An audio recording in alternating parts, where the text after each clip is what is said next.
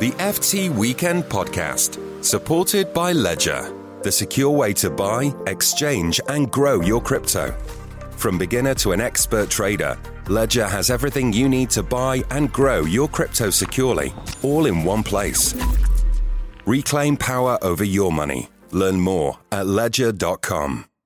Welcome to the last episode of the year of FT Weekend, the podcast. I'm Lilah Raptopoulos. Christmas is coming rapidly. And when I think about Christmas, I think about something very weird and specific, which is just this mad dash for refrigeration. I grew up in an old house with a lot of rooms, and every Christmas day around 2 p.m., we'd go from a very small family of five to a group of about 45. It was just unwieldy. It was relatives and family friends and random people who would come every year. And a lot of them would come and they'd just stay for a week.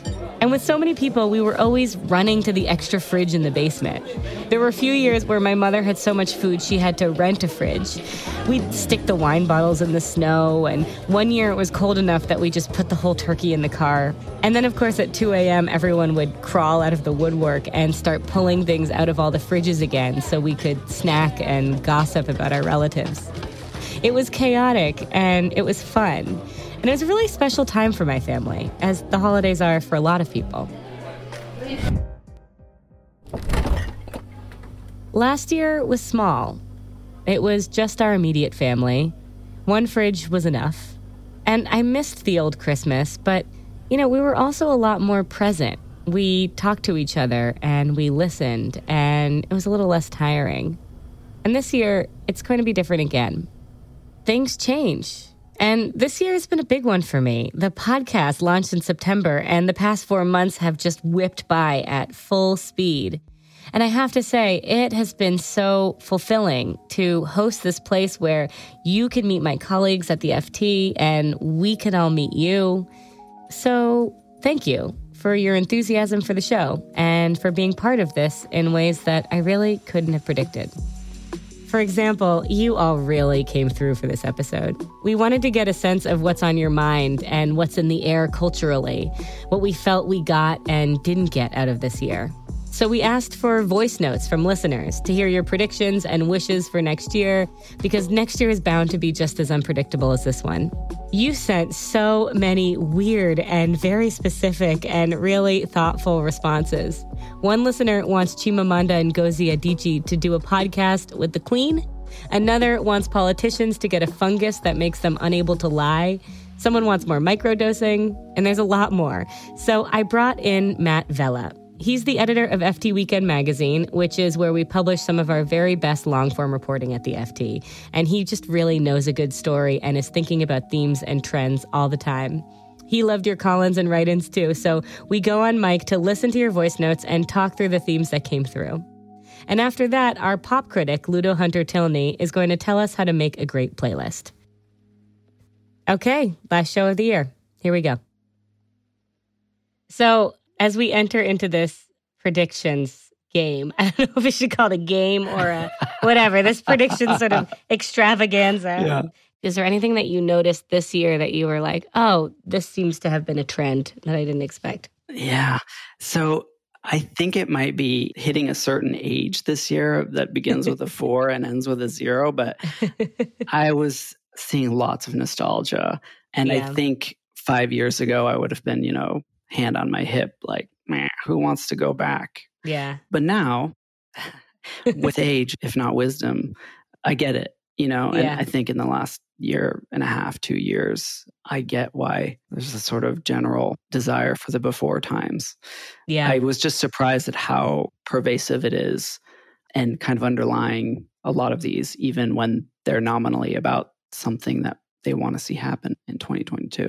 Yeah, so I know I felt that too. There was a lot of desire for analog, like people Yeah. wanted libraries to come back. And somebody wrote to me asking for some sort, they were like, I don't know what the prediction is, but I just want somewhere where we can all be quiet together. Like, is there a place? it doesn't have to be crazy, and I don't want to be alone in my home. I just want to be quiet with a bunch of people. And Flip phones, a lot of people missed. Yeah. Um, there were like four or five people who missed flip phones. I think they keep trying to like resurrect the flip phone. It's like the whole sort of downgrading of technology is a really interesting concept. And it's something that people have been talking about. They were talking about it like a long time before the pandemic. And it's sort of it's a thing that's fun to talk about, but no one really wants to live that way in practice. But I feel like now it's maybe more serious kind of prospect. Yeah. So when we put this call out, uh, we got a bunch of audio notes through our email, but I also put it on my Instagram story and responses started coming in and I started posting the responses from listeners. But my sister was seeing everybody saying that they missed flip phones and she got very upset. And she said, Does anyone actually remember how hard it was to send a text on a flip phone? It took like seven minutes to get like one thought out. What are you people crazy? She was like very offended. Yeah. And I think that's true. But and yet, like the idea of wanting a flip phone back is I get it. Yeah. Yeah. Although the belt thing is, you can't underestimate how cool you would look with a flip phone on your belt. That is something we kind of lost at the end of the 2000 whatever's whenever Yeah. flip phones were in. I know. Yeah. Bring back the pager. Yeah. Okay, we're gonna play a couple clips. Let's um, see what we got. Hi, I'm Lily. I'm from Bristol in the UK, and my cultural prediction slash wish for next year is for Britney to bring out a documentary about her life and everything she's been through. Okay, Britney. Matt, how do you feel about 2021 being the year of Britney? It was her conservatorship ending. We freed Britney from her father. Yeah. I mean, I think that story was so fascinating. It was just really, Mhm. really gripping and a good way into that issue of, of financial control. And I think it touched people in a lot of ways. If you look at what happened at the end of the year with Taylor Swift coming back with re recorded music and managing to make it relevant and a topic of conversation and to chart all over again Yeah. even though they're songs that we've all heard before.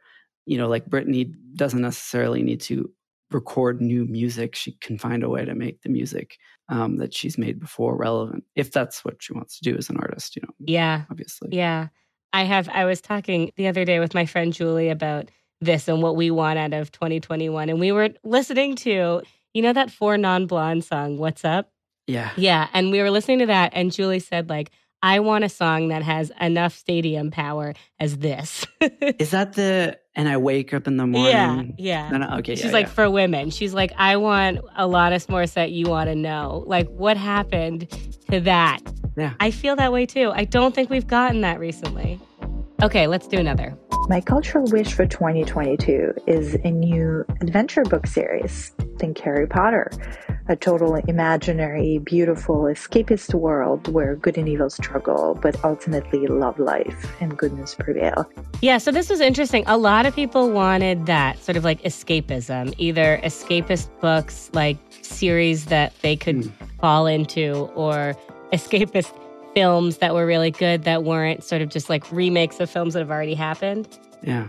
It feels like it's been a while since there's been like a big book that everybody's reading together. like Yeah. even like Twilight. I'm trying to think Yeah. the yeah. corrections. Like I don't know. It could. It doesn't Yeah. have to just be a fantasy. Yeah, I was trying not to bring up the like sad male Right, version, but that's where my mind went right away. It was like, well, yeah, Franzen released this new book not long ago, and it's, you know, by all accounts masterful, but it was by no means a corrections or freedom moment, which maybe tells you something Yeah.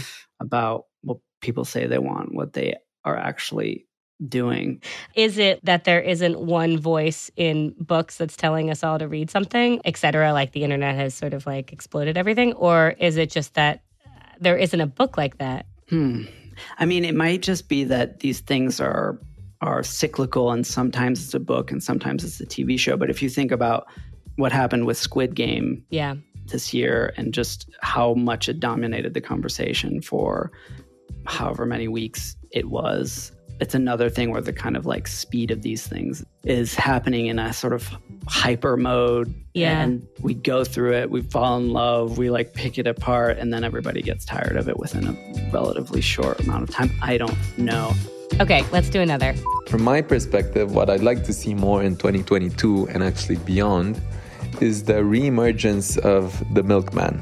I'm uh, speaking actually from Romania, and yes, we do have a milkman delivering each Saturday or Sunday fresh produce, including uh, fresh milk, the kind that you actually have to boil to uh, kill off all the germs. And getting stuff delivered to your house used to be the norm. Back in communist times, you couldn't find much in stores, so you'd have relatives or friends living in the countryside that would send whole packages to your house. But if you ask me now, who out of my friends actually has a milkman delivering stuff to their house? Honestly, I wouldn't be able to name one. Okay, I should just explain that this was a longer voicemail and it involved the caller going back to his grandmother's village in Transylvania. Ah, I love the FT readership because every moment that you're like, okay, another banker commenting on the story, you get a guy who's nostalgic for the Romanian milkman of yore. It's amazing. Um, so yeah. I love this. We're all obsessed with artisanal. I'm almost embarrassed to admit, but I'm told that I should let people get to know me better, that I am a member of the food co op. oh, me too. We're all going to the farmer's market. We're all getting CSA boxes. And uh, this guy has a literal milkman in Romania. I mean, there is a part of me that's like, mm, with the times we're living in, maybe we should be careful what we wish for. Cause, like, there's definitely a scenario which, like, your milkman is like a guy that you trade because like there are no more grocery stores because it's sort of a the road kind of situation. But if we're talking about like a cheerful kind of 1950s guy who brings you a little four pack of milk, then it's a kind of different story. Yeah. How do you feel, Matt, about like this different kind of nostalgia that people seem to have coming out of the pandemic?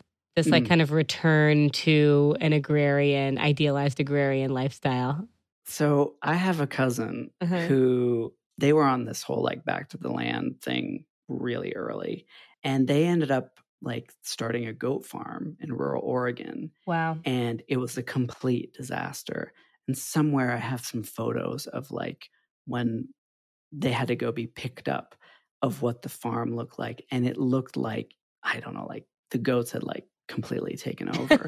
I always think of that picture of this sort of like dilapidated house where the goats have run wild and think, mm, yeah, you know, maybe I don't need to do this myself.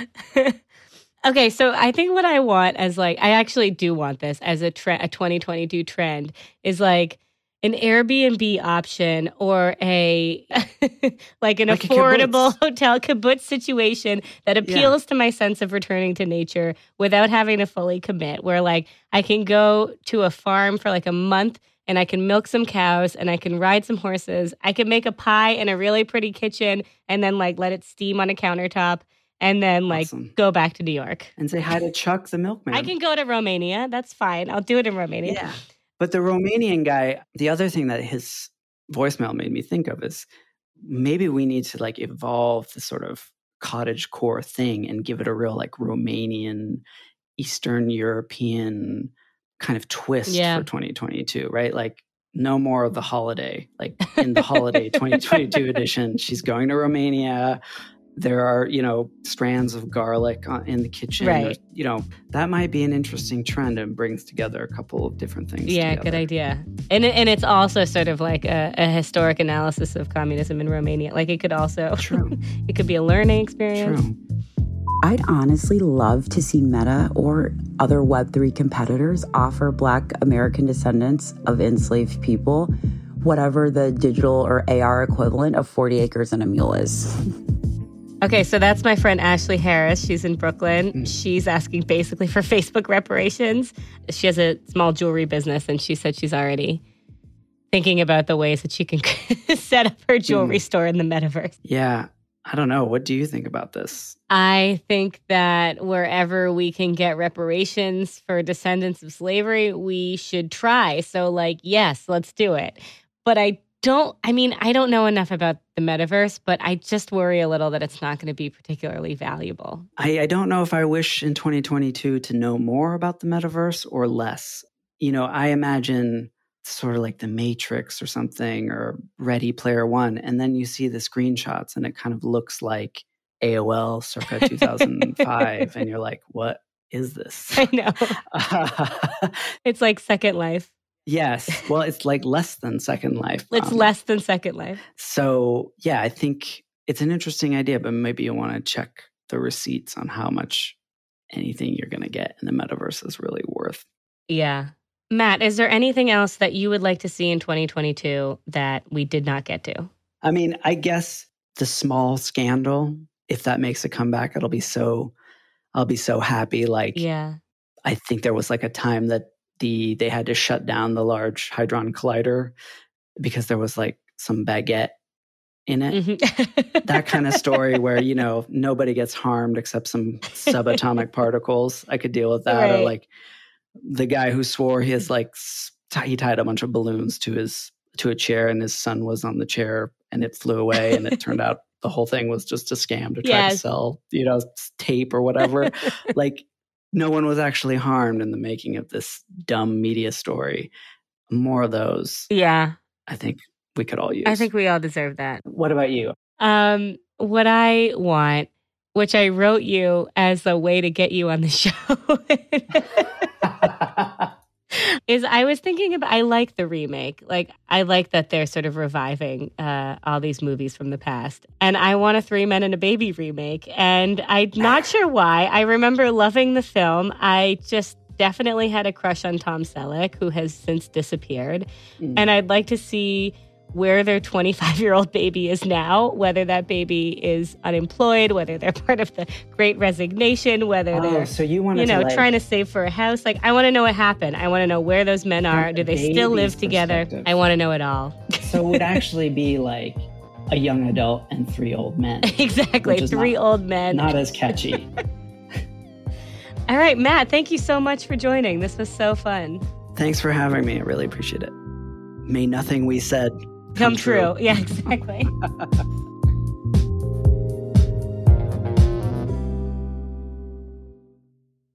So we're in for a second year of bare bones Christmas. Maybe you get to see your family, maybe you don't. But how do you get into the holiday spirit when everyone around you is getting COVID? I've decided there's a single thing that will do it, and that is a Christmas playlist. Or an anti Christmas playlist. Just a really good playlist that will make you feel whatever you want to feel this holiday season. Because whether you're alone or together, music is a basic joy. But making a good playlist is hard, so who better to go to than Ludovic Hunter Tilney? Ludo is our venerated pop critic. He's been writing about music for the FT since 1998. Ludo, thank you so much for joining me. It's my pleasure, Lilah. I'm actually curious if we could start with what you're listening to right now. Well, you know something, Lilah. I have been listening to Christmas music for professional purposes. Oh, truth. no. That was what was in my headphones. I've been doing a sort of just like listening to all of the latest holiday season music, of which I can recommend His Golden Messenger. He has a good Okay. album out. I don't recommend the Ed Sheeran and Elton John. Well, it must feel a little like Groundhog Day to go back to this type of holiday album every Yes, year. it does. You're absolutely right. Because the songs tend to get repeated, the repertoire is so set. It really Mhm. is like Groundhog Day. And in a way, it's like sort of people's ideas about the mechanization of pop music. These sorts of ideas that mass culture is just something which is all identical and that every song might as well be exactly the same. These very unfair and wrong ideas about what pop songs really are or what pop music can be actually does seem slightly true at the more jaundiced, Scrooge like moments of listening to these Christmas songs because it is the umpteenth time of listening to chestnuts this and sleigh bells that and all of it. right. Are there Christmas albums that like stand apart from the pack? That's a good question. I mean, I, I do like Bob Dylan's Christmas album. Okay. He put an album out, it was about 10 years ago, and there was like this astonishment that Dylan had gone and put out a holiday album, and n- no one could quite believe it. And um, it's really good. It's really good. And Mm. it linked in then, really, with what he proceeded to do, which were his sort of crooner Sinatra albums, which also got greeted with a degree of astonishment, I suppose. So I like his album.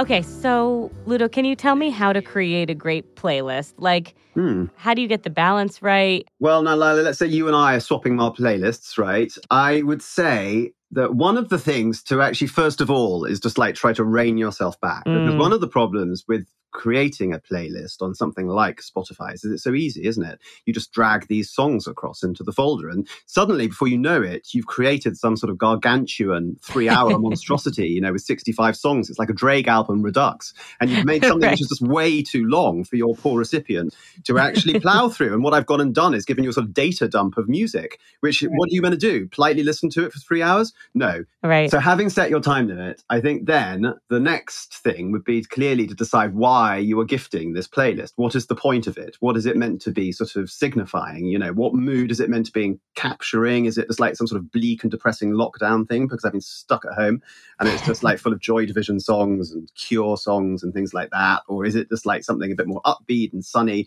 So I'm supposed to decide on the not only the mood that I suppose you'd have to decide whether it's going to be some sort of projecting a mood which is within yourself and do you think that's also true for the party playlist? So we're discussing here playlists for just like individuals to listen to, because then I think you are assuming that there's going to be a certain degree of close listening. I mean, when I do playlists, I'll spend ages just like thinking about it, imagining that someone's actually listening to it as closely as I've gone and sort of pored over it, you know, in what possibly is actually quite narcissistic, as you imagine, this sort of reflection of yourself, really, who's actually then just like listening to it as closely as you have. But then, which is quite different from the party playlist, isn't it? Where Yes. no one is listening to it. Okay, so the party playlist is a little bit stressful because like you're putting yourself out there to a degree in that you're like, I'm cool. You need to like accept my music Right. is cool. That's right. You're also creating an environment or a mood where people aren't paying any attention and yet they still want to like feel unconsciously like they're enjoying themselves. Exactly. And then maybe eventually you want them to dance. One thing to add to that, which is, of course, how do you then manage your own emotions in the middle of this? because the playlist is obviously automatic. You're not standing there jabbing Right. your finger at your iPad. You right, you're not and you're not the DJ at your own No, party. You have things you are to do. actually both the DJ and the audience. You're actually Right. out there mingling with people, glass in hand, talking to them with one ear cocked towards the sounds that you have gone and sort of deployed. right. Now, is your party playlist? I think that this is a key question. Are you creating a background mood, or are you subtly trying to actually lead the mood into some other place? You know, into the more uproarious dancing. This is really a dancing or non-dancing question, isn't it? Right. Party playlist in the end boils down to that really very simple: to dance or not to dance. Yeah.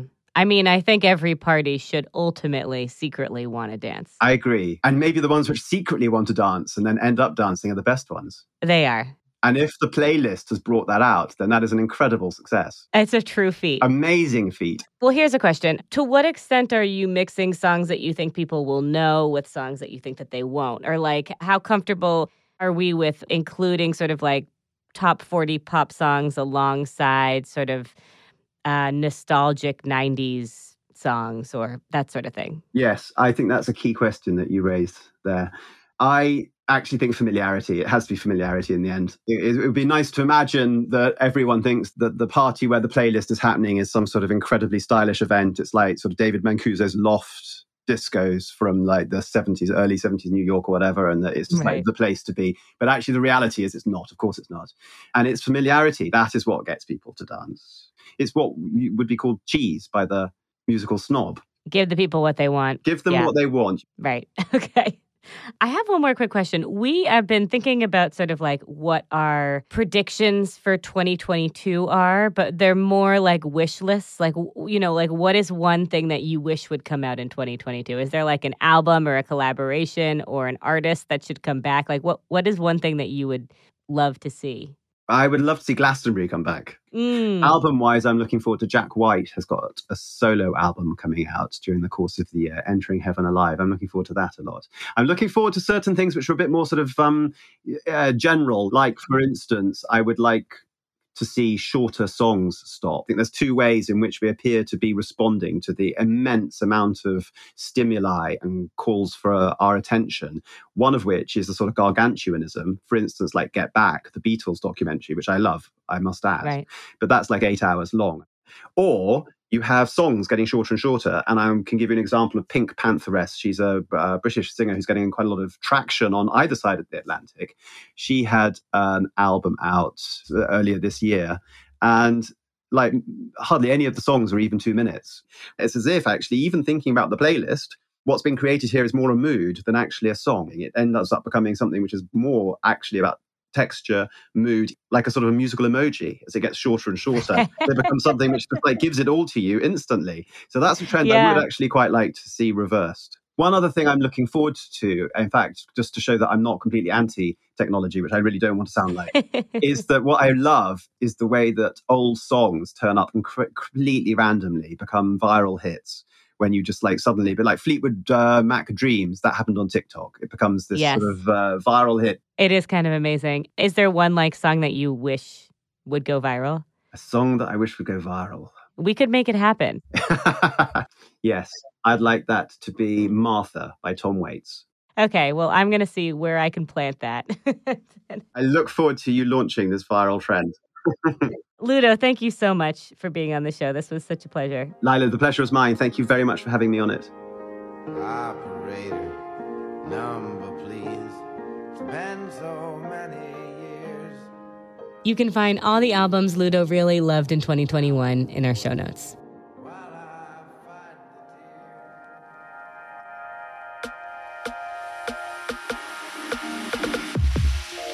That's the show this week and this year. Thank you again on behalf of my whole team for listening to FT Weekend, the podcast.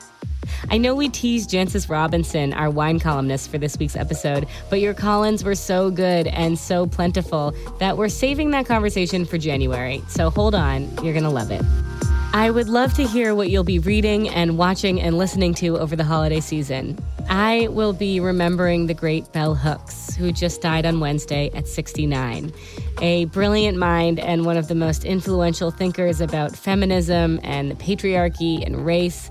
I'm going to be revisiting two books of hers. One is The Will to Change, which is this really nuanced look at masculinity, and the other is the infamous All About Love. Tell me what's on your list. You can contact me in a few ways. By email, we're at ftweekendpodcast at ft.com. We're on Twitter at ftweekendpod, and I'm on Instagram and Twitter at Lilah Rap. You can find behind the scenes photos from the podcast and little chats about culture on my Instagram. Right now, I'm watching the Beatles documentary and have a lot to say about it. So if you want to talk about it, find me there. If you would like to read the FT, I have a great deal, especially for listeners of the show. We have half off a digital subscription, and there's also a great offer on a subscription to FT Weekend in print, which comes every Saturday. In the US, it's $20 for three months, and I might actually give that to a few people as a Christmas gift. They're at ft.com slash weekend podcast. That link and links to everything we mentioned today are all in the show notes. If you like the show, the best gift you can give us is a review on Apple Podcasts. Or you can share the show with friends who may like it, or on your Instagram story or on your Twitter. That really, really helps support us. I'm Lilah Raptopoulos, and this is my very talented team. Katya Kumkova is our senior producer. Lulu Smith and Josh Gabert Doyon are our assistant producers, with additional help from George Drake Jr. Breen Turner is our sound engineer with original music by Metaphor Music. Cheryl Brumley, Manuela Saragosa, and Topher Forhecz are our executive producers, and we have editorial direction from Renee Kaplan. We wish you a very happy holiday season and a full and vibrant new year, and we'll find each other again in three weeks.